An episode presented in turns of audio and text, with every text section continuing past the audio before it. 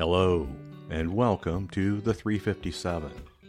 My name is William Spear, and this is episode one of our new series titled 17.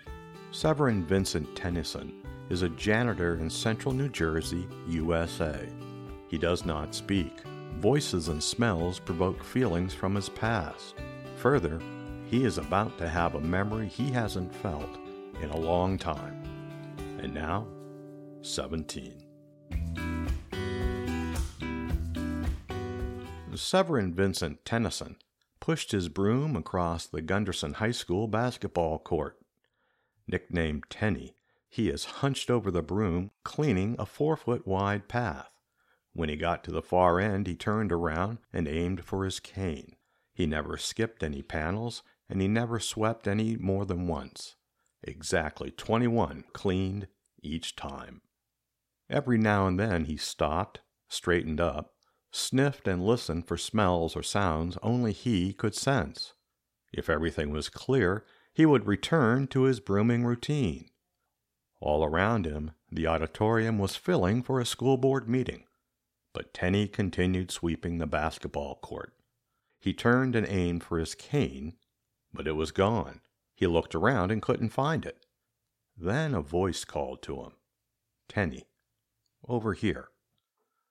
This was a real voice, but he could not remember who she was. He shrugged his shoulders to ask, Who are you?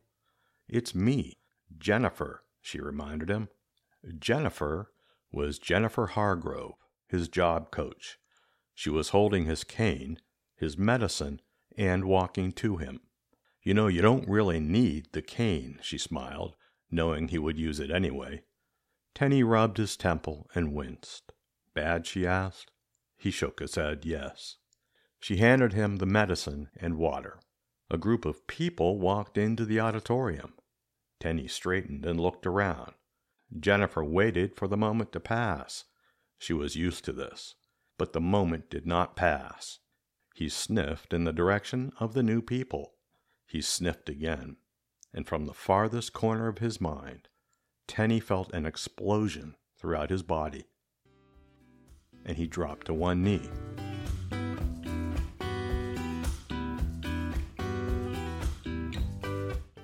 You've just listened to episode 1 of 17.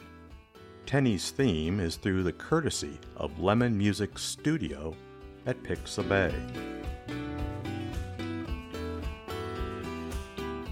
The 357 is written and produced by William Spear. Thank you for listening.